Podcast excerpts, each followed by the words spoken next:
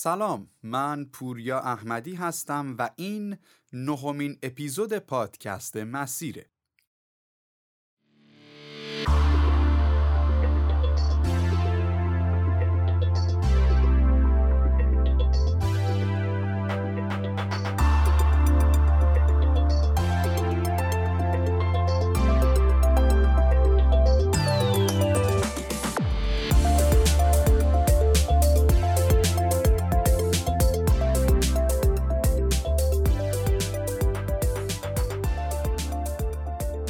اینجای فصل در مورد کهن الگوهای آتنا، آرتمیس، آفرودیت و هرا گفتگو کردیم.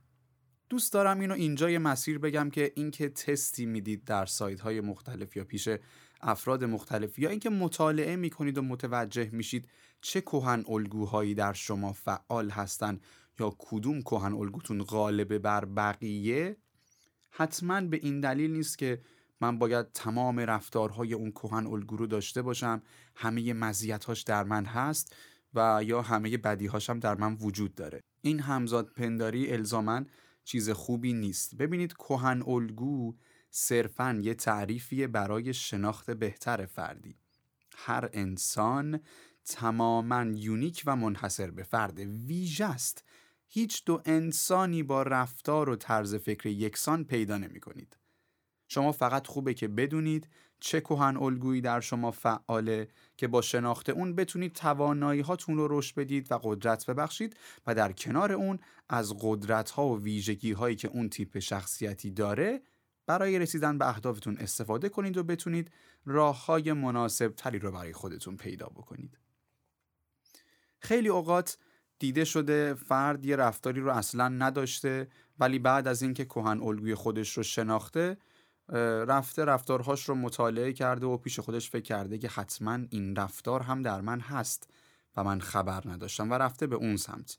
حالا صحبتی هم که تو این چند وقت با بعضی از عزیزان داشتیم در همین راستا بوده که قرار نیست حتما من مثل یک چیزی باشم که از قبل تعیین شده. برخی از اساتید و روانشناسا هم که لطف کردن به پیج پیام دادن و گفتن که این نکته رو حالا دوباره گوش زد بکنیم خوبه. که شما یادتون باشه که منحصر به فرد هستید. پس بدونید که اینطور نیست که حتما باید شبیه اون باشم. سعی کنید از هر کهن الگویی که در شما فعاله نکاتی که می‌خواهید رو تقویت کنید و باقی رو رها کنید. شما قرار نیست طبق تعریف کسی زندگیتون رو بسازید. اما در اپیزود قبلی درباره کهن الگوی هرا گفتگو کردیم. هرا که کهن الگوی زنانه قدرت، همسرداری، تعهد و ازدواج بوده شخصیتی که بسیار به ازدواج علاقه داره و بهش فکر می‌کنه. اون بسیار اهل تعیین کردن قلمروه و دوست نداره هیچ چیز مربوط به شوهرش رو با کسی تقسیم کنه. حتی از زمانی که شوهرش با دوستاش میگذرونه هم خوشش نمیاد.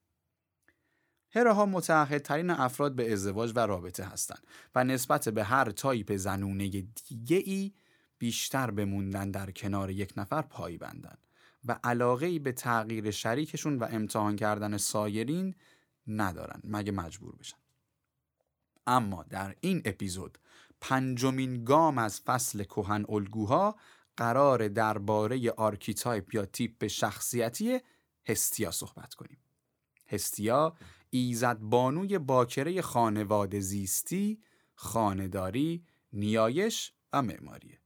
گفتیم ایزد بانوی باکره خانداری یعنی کسی که دختر خون است، دوشیزه است، با همسر خاندار اشتباه گرفته نشه. خیلی اوقات پیش میاد که هستیا ازدواج نمی‌کنه. هستیا اولین فرزند پدر و مادرش یعنی کرونوس و رعا که از تایتان های نسل اولین بودن بوده و خواهر بزرگتر زئوس، پوزیدون و هادس. تو اپیزود آتنا درباره این صحبت کردیم که زئوس همسر خودش رو بلعیده بوده یکی از همسراش رو. چون از جانب خدایان کهن بهش پیام اومده بوده که اگر فرزندت پسر باشه تو رو از سلطنت خل می‌کنه و اگه دختر هم باشه که از نظر خرد همتای خودت میشه. اگه یادتون باشه گفته بودیم زئوس خودش پدرش رو از تخت خل کرده بود. الان جای خوبیه که بخوایم یه گریزی به این داستان هم بزنیم. یه ذره تاریخ یونان هم بدونیم جالبه. تو اسطوره های یونان تو داستان های اسطوره یونان باستان اینطور اومده که یکی از تایتان ها که نسل پیشین خدایان بوده به اسم کرونوس با خواهرش رعا ازدواج کرد. رو اسم حالا خیلی تاکید نکنید فقط بدونیم که کی به کیه. و اونها شش فرزند به دنیا آوردن هستیا، دیمیتر و هرا که زن بودن و پوزیدون هادس و زئوس که مرد بودن. حالا اسما میگم اگه براتون سخته خیلی در پی حفظ کردنشون نباشید. درباره هر کدومشون جداگونه در اپیزود مربوط به خودشون گفتگو خواهیم کرد. فعلا در همین اندازه بدونیم که سه تا خواهر بودن و سه تا برادر. اینها نسل اول خدایان بودن که از تایتان ها یعنی کرونوس و رعا به وجود اومدن. کرونوس که پدر بوده به خاطر پیشگویی که پدر و مادرش داشتن که یکی از بچه هاش سلطنت رو ازش می‌گیرن عین داستان زئوس بچه هاش رو میبلید و هر فرزندی که به دنیا میومد رو میبلیده که از سلطنت خل نشه. چی هست واقعا این قدرت؟ اولین فرزندی که به دنیا آوردن و مسلما اولین فرزندی که بلعیده شد هستیا بود. به عبارتی اولین ایزد بانویی بود که به عرصه وجود اومد بزرگترین خدایان. این تنهایی هستیا توی بدن پدر تا وقتی که فرزند بعدی به وجود بیاد و بلعیده بشه مخصوصا توی دوران کودکیش باعث به وجود اومدن احساساتی میشه که جلوتر تو ویژگی های شخصیتی بهش می‌رسیم. البته فکر کنم پیشا پیش بتونید حدس بزنید تنها بودن یک کودک در سالهای ابتدایی زندگیش چه تأثیری خواهد داشت. ولی بهش می‌پردازیم و این داستان رو برای چند دقیقه ای تو ذهنتون نگه دارید. هستیا به خاطر اصراری که برادرش پوزیدون و برادرزاش آپولو پسر زئوس به داشتن رابطه باهاش داشتن عهد می‌کنه که تا ابد بکارت خودش رو نگه داره و خب همین کار رو هم انجام میده. این بعد از بیرون اومدن از شکم پدرش ها اون رو دیگه سپردم به خودتون اگر می‌خواید مطالعه کنید. همینطور هستیا اولین ایزد بانوی باکره هم هست. بذارید قبل از اینکه درباره ویژگی های شخصیتی هستیا تایپ صحبت کنیم یه گریزی هم به تاریخ افسانه ایران بزنیم. من چون تاریخ چند تا کشور رو دارم با هم دیگه می‌خونم از نظر افسانه ای دلم نیومد حقیقتا این داستان رو نگم. بزرگترین کتاب تاریخی افسانه‌ای که ما ایرانی ها داریم شاهنامه است. نکته جذابی که من تو شاهنامه خودم بهش رسیدم این بود که برخلاف اکثر روایت های تاریخی افسانه ای که تو سایر ملل از عواست آفرینش توضیح می‌دادن مثلا می‌گفتن که یه دنیایی بوده که اینطور بوده فردوسی میاد از ابتدا توضیح میده. یعنی اولین انسان رو هم معرفی کرده که اسمش گیومرد یا کیومرث بوده. حالا چندین تلفظ مختلف داره. این نام که در زبان اوستایی از دو قسمت گیو یا گیو به معنی زندگانی که گیو هم می‌خونن و مرث یا مرتن به معنای مرگ تشکیل میشه. نام نخستین انسان و نخستین پادشاه تاریخ اساتیری ما ایرانیان در شاهنامه است. بعد از مرگ کیومرس ازش نطفه خارج میشه و در خاک تحت یک شرایطی محفوظ میمونه. از اون نطفه گیاهی به وجود میاد که نتیجهش میشه دو انسان به اسم مشی و مشیانه. یک زوج. یعنی فردوسی میاد در ابتدای خلقت یک زوج به وجود میاره یه داستانی شبیه به آدم و حوا. برخلاف تاریخهای اسطوره یونانی، رومی، عربی، مصری و باقی یه جمع برادر خواهر نبودن که طبق امیال انسانی همه دنبال تجاوز و روابط با همدیگه بودن. خواهش می‌کنم شاهنامه رو بخونید. حتی اگه خیلی جاهاش رو متوجه نشدید باز به مرور که دارید میرید جلوی درک خوبی به سراغتون میاد. و منم معمولا بالا با دوستان که صحبت می‌کنم توصیه می‌کنم که نرید معنیش رو نخونید. نرید اصطلاحا اون نصر شده رو نخونید. خود اون شعرش رو بخونید. حالا تصمیم با خودتونه. میگذریم. میریم سراغ تیپ شخصیتی هستیا. تا اینجا باید یه سری چیزا دستمون اومده باشه مسلما. مثلا اینکه هستیاها بسیار خانواده دوستن. دختر خانوادن تو همون خانواده ای که به دنیا میاد براش خیلی مهمه که همون حفظ بشه. خیلی اهل خارج شدن از اون بستر نیست. خونه براشون بهترین و امنترین جای دنیاست. خیلی انسانهای آرومی هن. همینطور خیلی هم با حجب و حیان حالا واژه دیگه ای پیدا نکردم. از رفتار زن هستیا کاملا میشه متوجه آرامش درونیشون شد. یعنی شما یه فردی رو می‌بینی که هستیاست دو دقیقه نگاش بکنی متوجه میشی این تیپ شخصیتی رو. اونا به معنویات توجه خیلی خاصی دارن. روحانیان هستیا تایپا البته با توجه به عقاید شخصی می‌تونن مذهبی هم باشن. اما خب بعضی از زنهای هستیا خیلی دین محور نیستن با توجه به اینکه خب تایپی که در کل دنیا گسترده است ولی به مراقبه و شکرگزاری و انرژی های مثبت و اینها خیلی اهمیت میدن. گفتیم هستیا اولین فرزند کرونوس بود که بلعیده شد. این مدتی که هستیا تنها بوده توی بدن پدرش توی اون تاریکی و تنهایی خودش باعث به وجود اومدن احساسات درونگرایی درون میشه. تقریبا می‌تونیم بگیم که اکثر کسایی که هستیا کهن الگوی اولشونه درونگران. یعنی توی دستبندی MBTI مشخصه اولشون بین برونگرایی درونگرایی مشخصا درونگرایی. اینتروورتن اصطلاحا با حرف آی نشونشون میدن. ولی نه درونگرایی با احساسات سرکوب شده ها کاملا در یک صلح و آرامش درونی اونا از خلوت خودشون خیلی لذت می‌برن. و نسبت به واقعیت زندگیشون شرایط و روحیاتشون کاملا آگاه و پذیران. احساس رضایت دارن از هر چیزی که هست. یه اخلاق خیلی زیبای هستیا تایپا همینه. یه هستیا بدون مرد هم کامله. اتفاقا احتمال اینکه اصلا ازدواج نکنه هم وجود داره براش و احتمال کمی هم نیست. اما اگه ازدواج هم کنه یه همسر دلسوز صبور و مهربونه. خیلی اوقات هم دیده میشه که ازدواج هستیا تایپ ها ازدواج سنتیه. یعنی مثلا اونقدر شاید تو زندگیشون تا قبل از ازدواج درگیر مسائل عاطفی نمیشن. اینکه توی رابطه ای باشن شاید خیلی درگیر این مسئله اصلا نشن. البته بعد از ازدواج و در محیط خونه تو وجودشون می‌تونه شخصیت و رفتارهای آفرودیتی هم به وجود بیاد. و یا بعد از اینکه مادر میشه می‌تونه به سمت دیمیتر شدن پیش بره. که دیمیتر همون کهن الگوی مادره که تو اپیزود بعدی کامل در موردش گفتگو می‌کنیم. شاید بهترین گوش شنوا رو هستیاها داشته باشن. اونا می‌تونن تمام درد و دلهای شما رو بدون اینکه قضاوتتون کنن یا پیش کسی عنوان کنن گوش بدن. یه مشخصه خیلی بزرگشون کلا مهربونیشونه.